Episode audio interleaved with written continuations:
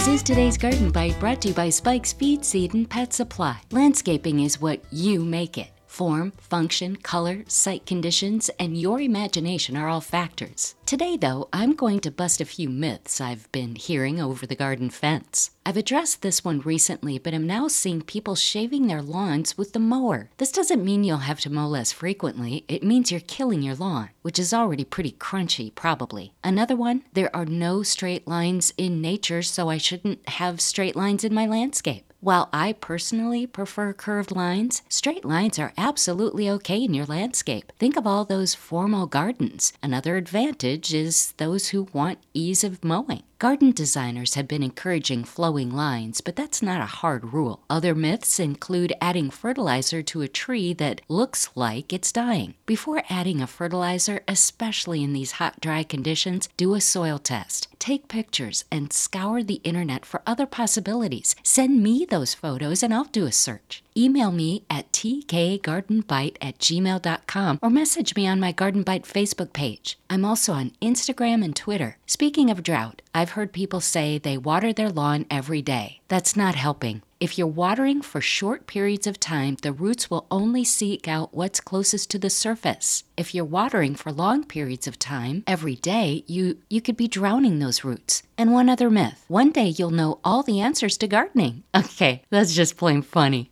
From birds to bunnies, poultry to horses, dogs, and the family cat, Spikes and Hool's Feed, Seed, and Pet Supply has all you need to take care of them. Quality feed and quality products to keep your animals happy and healthy. Go to spikesfeed.com. Six locations and shipping available. That's today's Garden Bite. I'm Terry Knight.